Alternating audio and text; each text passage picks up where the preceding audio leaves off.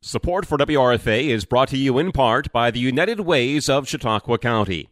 United Way is a nonprofit organization that mobilizes the community to help every person and family improve their lives. Donations to the United Way stay 100% locally in our community and get invested in more than 40 community based programs. These programs help students achieve academic success, families to be self sufficient and financially stable, and vulnerable households to get their basic and emergency needs met. The United Ways of Chautauqua County, proud supporters of community radio in Jamestown, New York. To learn more, visit uascc.org or call 716 483 1561. You are tuned in to Arts on Fire right here on 1079 WRFA. Happy New Year to you. Happy 2023 first episode of the uh, year. And we're back at it for another one. And uh, our first our first guest of the uh, year, we got John Cross, local musician, music educator, all around the area. And I mean, tons to talk about uh, what he's done, but I mean, very busy year coming up. I, uh, I got a chance to talk to him a little bit before this and uh, staying quite busy in 2023. So we're going to get into all of that with him. So uh, let's talk to John. John, how are you? I'm doing well. Great to be here, Anthony. I'm uh, I'm very excited to talk to you more. I mean, people uh, may know a few weeks ago we had you in with uh, Bill Ward, and you know I got to do like a little Q and A with him. It was mostly a performance, so it's kind of nice to like sit down with you and like chat more, learn more about you and everything. Um, in a nutshell, because again, I mean, this is our uh, first one of uh, 2023. Your year in review for 2022. I feel like talking to you, you were doing a ton all year, but I mean what did you kind of have musically going on? You know, what what was going on in the world of music for John Cross in 2022? What did that year kind of look like for you? I think I overcompensated for the pandemic uh, with music being withdrawn from the public for that year. So going from no concerts to almost 200 concerts this past year. Wow.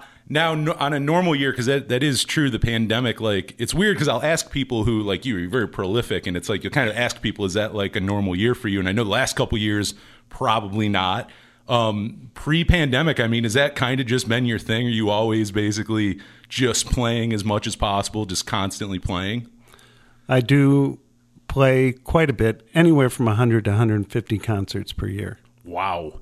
I mean, that's on top of, I mean, again, we're, we're going to get into like all of this with you, but I mean, on top of your own music, you know, you've been a music educator, you've done a ton. I mean, there's, there's a lot to get into with, uh, with you throughout, uh, all of it. But again, I mean, people may have just heard you. We had you in here. It would have been a couple weeks at this point, but uh, an amazing performance with you and Bill Ward and the uh, rest of the band for that holiday adventure. And I know you do a decent amount with Bill. I mean, how did how did you and Bill kind of start playing together? How did that how did that relationship kind of build? Uh, this was many years ago in the 80s.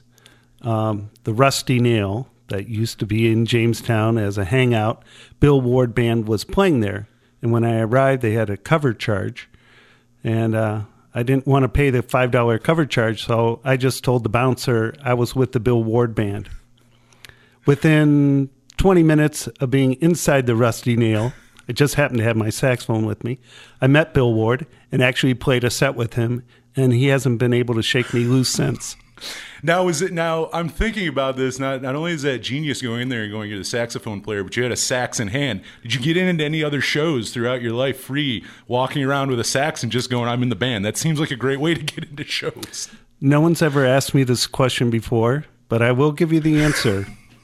so I was at Chautauqua Institution, and Grover Washington Jr. was playing there, one of my heroes on the saxophone. And so I snuck in with the TV crew and uh, ended up being standing next to Grover backstage. And Grover saw that I had my saxophone with me, invited me on the stage, and we hung out all week and played at Chautauqua and had a great time.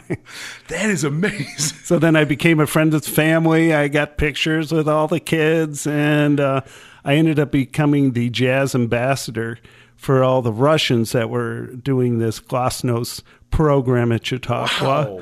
And so I became a part, a front seat for all the concerts that I wasn't playing on.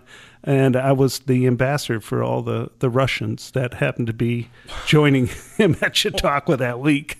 It really pays off to walk around with a saxophone. Something people, I, I guess, I guess good things happen. Good things happen to those walking around with saxes. It's Well, I'll give you one more. And this is my first night in New Orleans. I had been there all of 20 minutes on Bourbon Street, and I didn't want my saxophone to get stolen out of my car. So I went into the famous club called Snug Harbor there. And within 10 minutes of being in there, the bass player with the band said, asked me if I would play because their sax player couldn't make it. And five hours later, I was in that house band in New Orleans. So I would, I mean, the the other thing, if you just jumping into things like this, I mean, improv. It seems like you're not bad at it. Can you? I mean, have you always been good at that? Or just kind of jumping in with a band. Like now, I feel like you can. That's a given. But I mean, have you always been that kind of guy who can just jump in with? Some musicians can do that. Some can't. Like I'm, I'm not great with just jumping in with someone like that. You seem like that's not a problem for you. Just I'll go in and play my thing and do my thing. I don't need a whole lot beforehand. No, I think it was during my formative age, you know, 12, 13, when my family couldn't afford a, a music lesson. So I would just practice at home with the record player. So I learned to play by ear at an early age. That, de- yeah, playing by ear definitely helps. I would I would say that would uh that would be a big helper. You know, I want to I want to go back for a second too. You know, talking about Chautauqua and stuff. I, I know you've done a ton there throughout the years. I mean, were there any other? Because I, I was looking at a list, so I'm sure there are. But I mean, it looks like you played with some amazing people while you were there. I mean, did you get being at Chautauqua and stuff? I mean, were there other people who you who you got to perform with while you were there? Like some you know, I mean, like some big names or anything like that? Anyone else come through that you got to play with? Uh, yes, a lot of it had to do with warm up acts with the Bill Ward Band. So a lot of great, oh, people, including, uh, I'm trying to think of uh, Diamond Rio and Waylon Jennings, Loretta Wow. Lynn, the Gatlin Brothers. And I actually did three uh, shows for Bob Newhart. Wow, that is quite a that is quite amazing. That is uh I mean, did you ever with with that stuff? I mean, again, it's kind of going back to like that improv and stuff. I mean, is there is there any more added stress when you're working with like someone like that or performing in front of them versus you know I, I guess someone who's not of like Bob Newhart's stature, you know, you know other acclaimed musicians? Is, is there any added pressure on playing with them versus I guess you know maybe someone you've played with a hundred times? I found that most of the issue was with myself and associating with celebrity, but I soon realized that they were calm and relaxed, and if you just were calm and relaxed and just didn't ask for signatures real quick right away, uh, that they were just so gracious and wonderful to work with. Was there a part of that of yeah, you you almost want to play it cool? I take it because I remember talking to uh, I interviewed John Beauvoir once, and he when as a teenager he got to play with like Chuck Berry and Bo Diddley, and so like back when Dick Clark still did those like I think it was Dick Clark, someone did tours back in the day and had a bunch of people on them. But I I mean, I asked him, I'm like, you're like 14, 50 years old, 15 years old, and you're playing with like Bo Diddley and Chuck Berry. Like, does that make you nervous of? He's like, no, you can't be up there if you're that. You know what I mean? Like, if you're thinking of it, or it's a thing where it becomes, oh my God, I'm on stage with so and so. Yeah, I, I feel like that. You can't have that. It almost feels like you just have to go up there and act like you're playing with just whoever. It doesn't matter the name, it doesn't matter who they are. That's right. I call it the process of letting go. So you, you just allow your inner self to to maximize the potential of the moment. going uh you know going way back back to like you know when you when you started playing music i know like you said you're kind of self-trained and everything playing with records what kind of sparked the interest in music like what like what are your kind of earliest who are those who are those artists who kind of made you even want to play music in the first place what what kind of brought you to to it all Um, I believe D- David Sanborn was the saxophone player that really intrigued me uh, by his sound. He was originally from Austin and moved to New York City in the mid 70s. And he put out some just phenomenal recordings year after year. And I fell in love with his sound. And I've actually attended several of his, of his shows. And uh, he he was the artist that inspired me the most to start on the saxophone. when you when you started playing because I, I feel like I feel like there's there's two including including for being young and getting into music I feel like there's either you get the passion right away and it like really you know I mean it, it's it becomes your life or just something you always want to do but then for others it's like it's it's kind of down the road like I mean how, how was it for you like the minute you picked it up was it a huge you know was it a big part of your life or that was there kind of that defining moment where it kind of music started overtaking your life? You know what I mean? Like, did it click right away, or did it go from a thing you kind of were just fiddling around with to, oh, I actually think I want to spend like hours a day, you know, playing this thing? It's a process that every musician has to go through, some earlier or later in their life. I even teach a couple students that are in their 70s now who their passion has been reawakened uh, 40 years after working at a career that didn't involve music at all. Uh, for me, it was fairly early.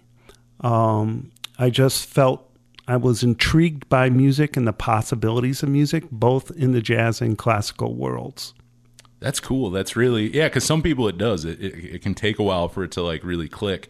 And I want to I want to talk about that too. Because I mean, you do you you give lessons. Obviously, huge music educator in the area, and uh, you know you you teach kids, you teach older people. Like you teach. I feel like you teach everyone under the sun. I feel like you have a little experience of like teaching all age ranges. Is there like you know, and maybe it is. It just differs from people to people. But is there like a certain age range where you think it's like the easy I don't know if easy is the word, but like to really get them into it. Is there like a good? Is there a good age? Is it is it younger? Is it later on in life where like their their attention right away? Because like everyone I think wants to play music, but it's that realization that you have to put in the time and effort. Like, is there a certain age range and stuff where it's like that dedication and they'll keep up to it? You you find there's a specific spot, or does it just go you know kind of musician to musician? Uh, each person's journey is a, a separate journey. But what I try to do is show uh, young younger musicians the potential of their instrument and the impact it can have in their life uh, with what they can do with it. Let's say outside of just playing in their school band. Um, and a lot of the students don't even consider anything that's outside of just playing their instrument at school. We have a resource with the Infinity Performing Arts uh, here in Jamestown that is just such a tremendous opportunity for, let's say, a clarinet player to learn to play the bass or the drums or guitar or sing or do get involved in other types of media. And once I kind of open those avenues for the students, then they can run with whatever appeals to them at that point.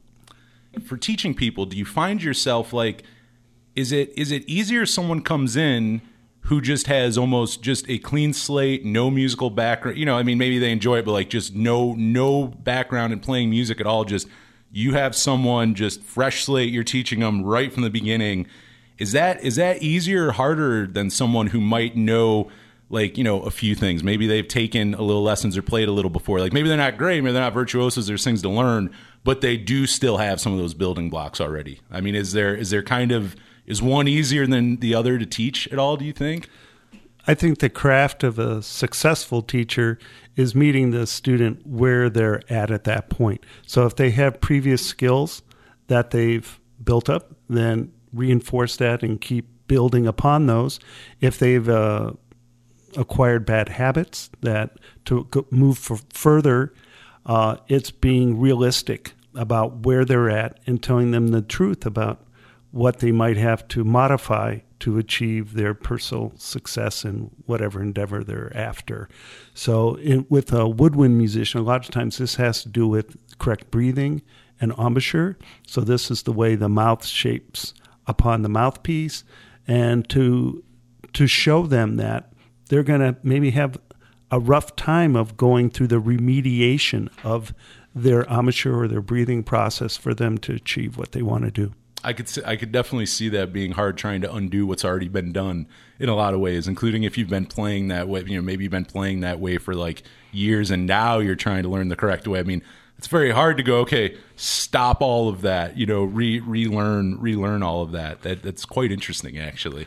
When I went to college, uh, my first semester, I was all excited about playing really challenging music and fast notes, and my my private teacher uh, had me play whole notes, which are like sustained tones every lesson, every week.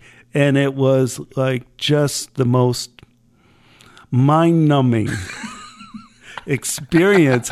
And I'm thinking, what am I here at college for? I'm not actually able to play like music, but I needed the remediation to overcome my embouchure deficiencies at that point, and it worked out. And uh, yeah, at the end of the day, that's good. It actually, you know, it, it does something. But at the time, I didn't.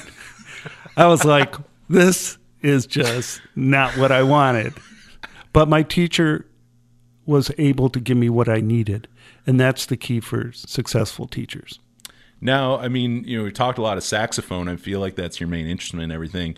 What, are there are there any other instrument? I'm sure there is. I mean, do you play anything like like really dedicated playing? I mean, I know I feel like you could probably tool around on anything, but there are other instruments that you like on a regular basis play. So uh, before my retirement in 2015 from Cassadaga Valley Central School, I used to play all the instruments uh, daily because whether it was a trumpet or a tuba or trombone or any other instrument, I would play along with the students.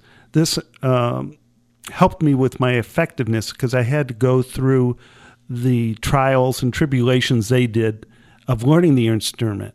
And when you play an instrument, you really figure out what is what can make it difficult. All instruments are difficult in one way or another. Since my retirement, I've decided that uh, I gave away all my brass instruments and all my all my percussion and all that all my other instruments. So, but I retain my woodwind instruments. So, flute, clarinet, saxophones. Those are my primary, as well as EWI. Really? You know what an EWI is? I've heard the name. I don't think I don't think I could sit here and describe it to you. it's an electronic wind instrument. So with an EWI, you play it like a saxophone or clarinet, and it can sound like a tuba or a trombone or a xylophone or whatever. Really? So yeah, it's a, an electronic wind synthesizer. Wow. Electronic wind instrument. That's what EWI stands for.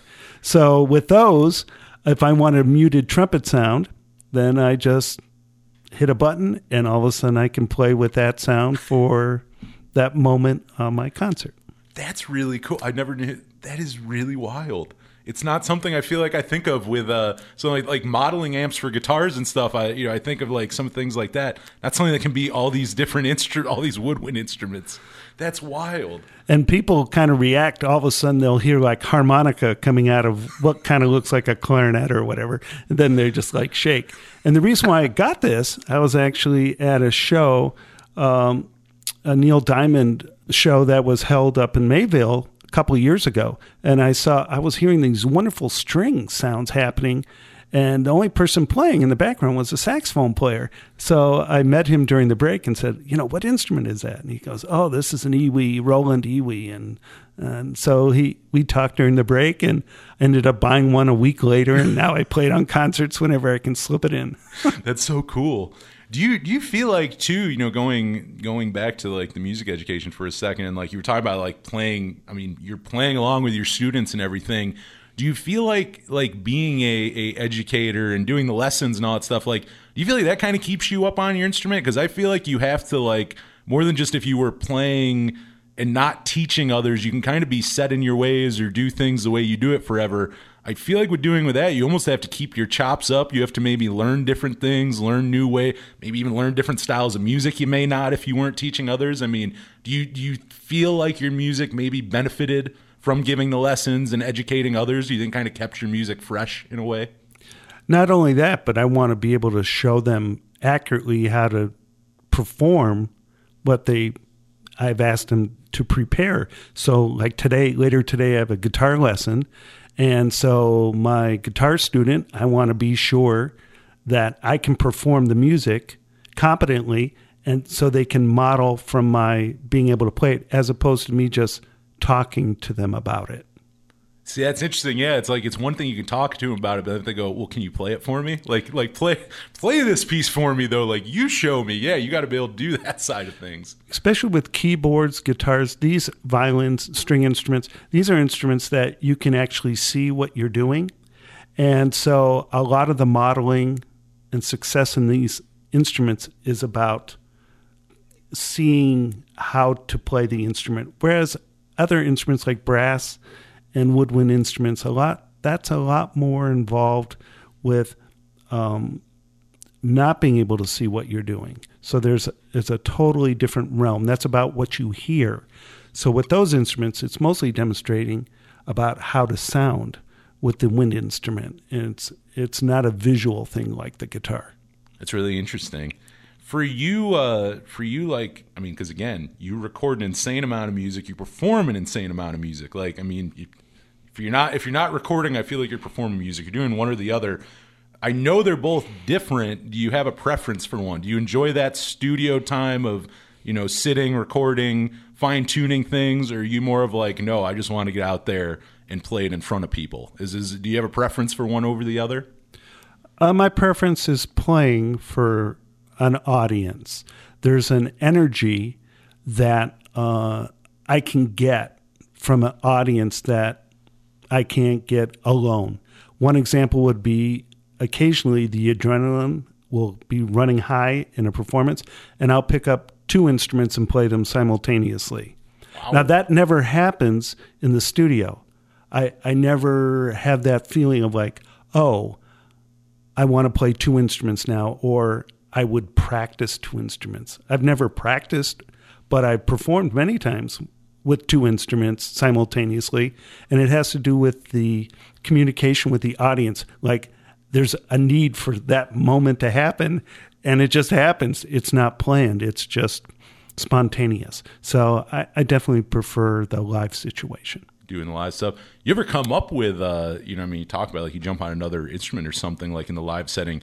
You ever like come up with new ideas live? Ever like improvise something? Even if you don't come up with a whole new song, but I mean, do you, do you, ever find yourself throwing in little things up there just in the moment, noodling around, and the song kind of takes a new life live just because it kind of goes that? Just like you're saying, like you can't predict it. Maybe you didn't even, you know, in rehearsal and stuff, you weren't you weren't thinking about it, but it just kind of happens in that live setting. It just kind of happens in the moment.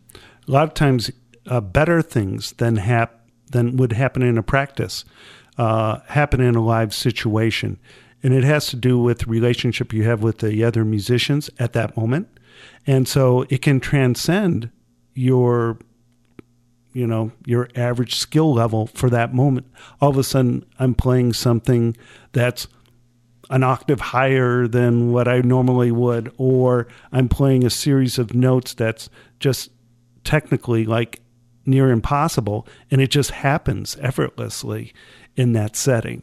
So, so that would be something that wouldn't happen in a recording session or just practicing at home. It happens because of the the communication of the people you're making music with and that interaction with the audience at that moment. And I mean, people wouldn't hear this because you and I were talking about it earlier, but like I, I think we were talking about before the interview, like, I mean, kind of going off that energy thing, just like, you know, if you're in there recording things become diluted if you keep re-recording them over and over again or trying to do things. There is really that like like it's interesting because as a musician, I mean, you practice and you know you're writing, working on your craft, but there's some things I don't feel like you can plan. There's really not planning; it just kind of happens in that moment, be it live or being recorded or something. Where the more you try to overthink it or try to go, "I'm going to do this thing," it's not going to happen. I feel like if you put too much thought into into that. No, you have to be in the moment.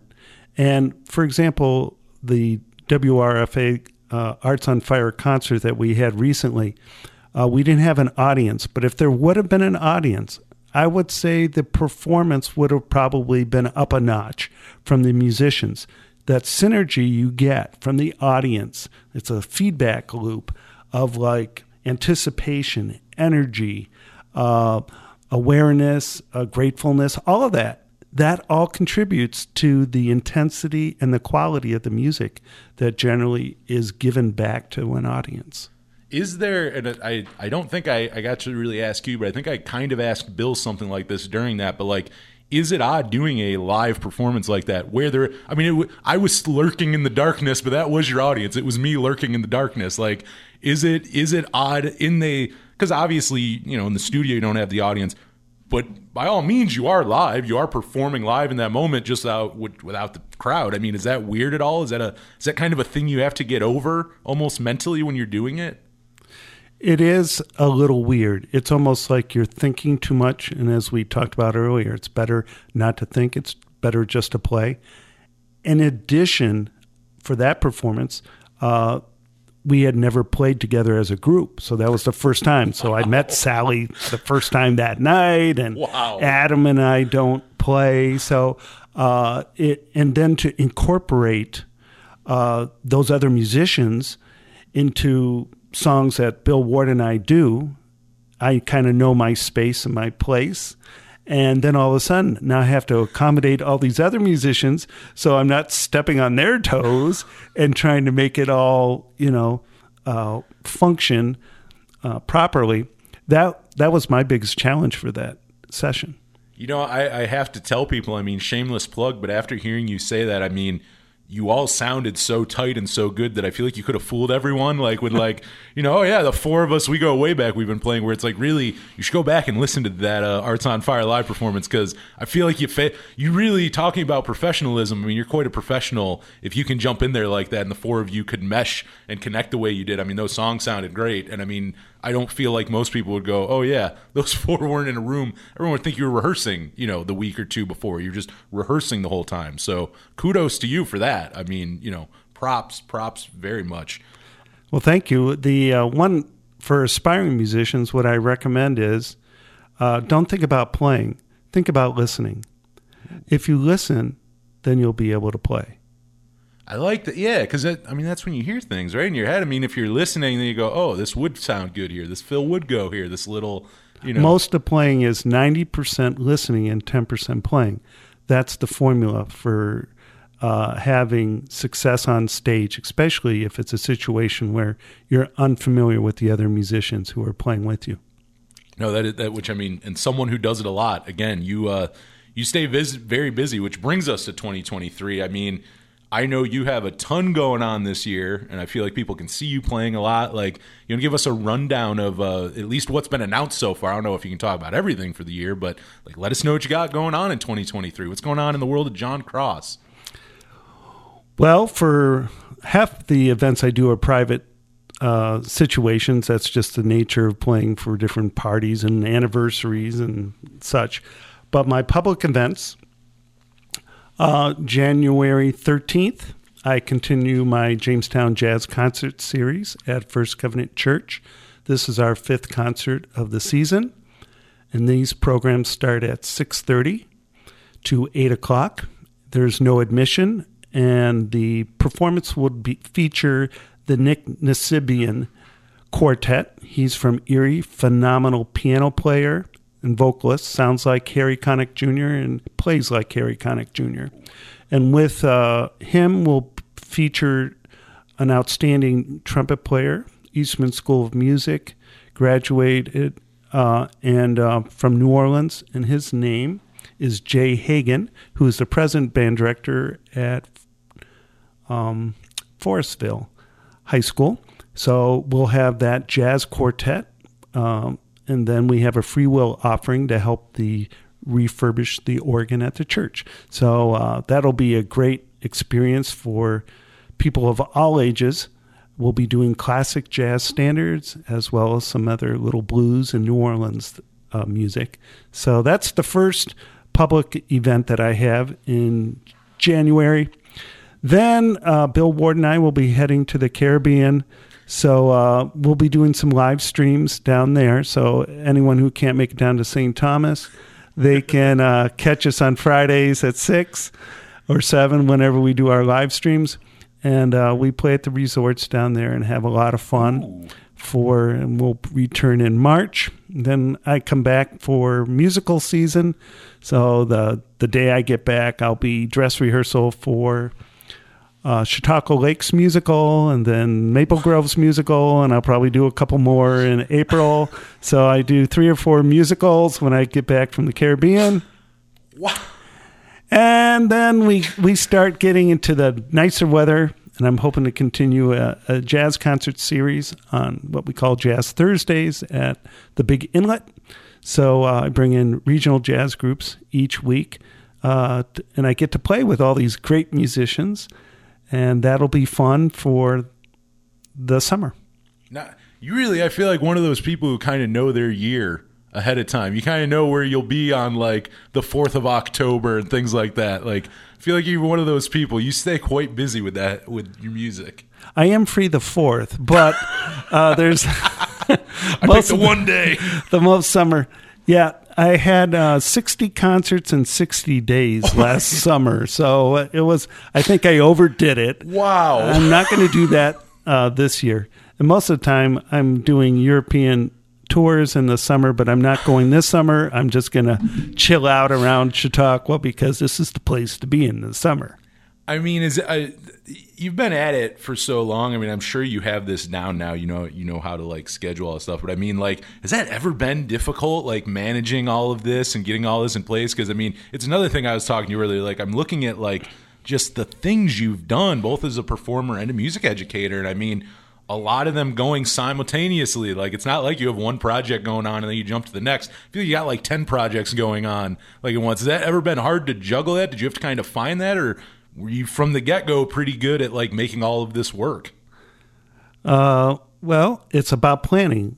Uh, before our interview today, I was planning for a program the second Friday of next year in December. December of next year. Yes. So I was getting all that music ready uh, before our interview today. So there's certain programs that actually take months or you know uh, even a year to plan because there's only so many days in the calendar year and I got to be sure I'm available and the music is ready to roll for that. So, yeah, I was uh, getting ready for that concert which is 51 weeks away. there is some irony or, or I don't know, I guess that's what you'd call it of like, you know, part of it where it's like you got to plan all these things out. But then at the same time, you've also told us stories of how like you and Bill Ward started playing together because like five minutes after walking into the Rusty Nail a saxophone, you know what I mean? It's it's very funny how much some of this is planned, some of it's just totally that's music, right? I mean, it's kind of like the improvising and playing on the spot. Some things you plan out, some things can't be planned out. No, the person who I've, I'm the most grateful for is my wife because w- we've gone into clubs in Chicago or places in Florida or whatever, Nashville, anywhere. And I'll bring my sax with me, and she's okay with that. And most of the time, I'll end up somehow on a stage somewhere, and she's willing to sit there while I'm doing my thing. But the, for me, the biggest thing that brings me joy is being able to play music with my wife uh, and my children now. We recently did the musical Elf at Little Theater, Oh, yeah. and Jenny, my daughter, who's a music teacher at Love Elementary in Jamestown, she was the lead, female lead, of playing the role of Jovie in Elf, and I got to sit next to my wife uh, in the pit, and we were able to have music together for two weeks, just great music of playing in the pit. So to me, that's the thing I look forward most to is opportunities to make music with my family. That's awesome. Very musical family by the sounds of it too. Sounds like it runs in the family. Oh, then. my son is a wonderful saxophone player. He also plays for local musicals, uh, JCC, and also the municipal band. And um my youngest, Ellen, she's a senior at UB, communications major, heading to Paris next week, I think. Wow. Yeah, she was in Paris five weeks or five months last year, Wow. uh, studying abroad. She's a communications philosophy and management major, major at UB, and uh, she plays the violin and clarinet. They're all, uh, of course, they're all outstanding musicians, and uh, we just love uh, playing together. You all like staying busy. All the crosses sound like they uh I guess I'm a bad influence on everyone. yeah, no one's staying in one lane. Everyone everyone's doing a lot. I I mean, I like that. follow your passion. I've always I tell my students as well as my family, just like follow your passion. That's what I decided. I once I wasn't supposed to be a musician. I was groomed to be a lawyer, and uh, I just decided I, w- I want to follow my passion. And I think that's good advice for anyone. And maybe your job doesn't allow it yet, but maybe when you retire, uh, follow your passion or make it part of your life. Don't be stuck just in your work life. Try to find uh, room and time to follow your personal passions, whatever those are, musical or not. No, I think that's I think that's that's a I mean really good words of wisdom right there. Um, I mean, I don't even know where to go off of that. I feel like as we kind of uh, we've let people know what's going on, we've let people know what you're doing. Um, anything else we should leave people with as we start to close this out? Anything else we should let people know? I'm just so grateful to live in a community where the arts thrive. Uh, a lot of people don't realize that Jamestown has their own orchestra. You know, the Jamestown Area Community Orchestra that I happen to be director of. So if you're listening and you play the cello, please contact me because we would love to have you come and play with the orchestra. We do two programs, one in the fall and one in the spring, and we do uh, beautiful music that you will enjoy playing and audience listening to.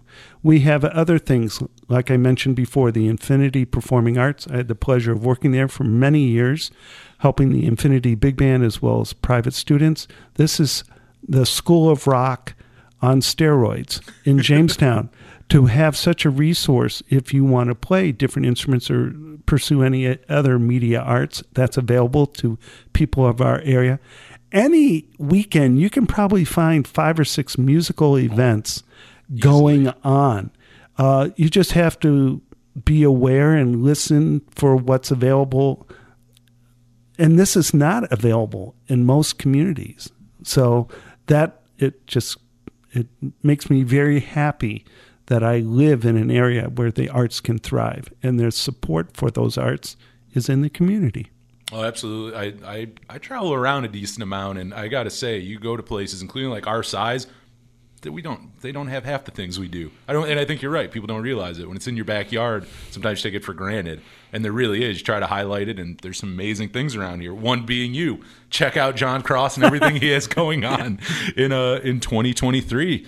But uh, yeah, I mean, it is, John. It's been great talking to you. We will uh, we'll play some John Cross for you now. We'll play like we, we have a nice little sampler here. We'll play a few songs here to uh, end out the show. But I'm Anthony Merchant talking to John Cross. Happy 2023. You are tuned in to Arts on Fire right here on 107.9 WRFA.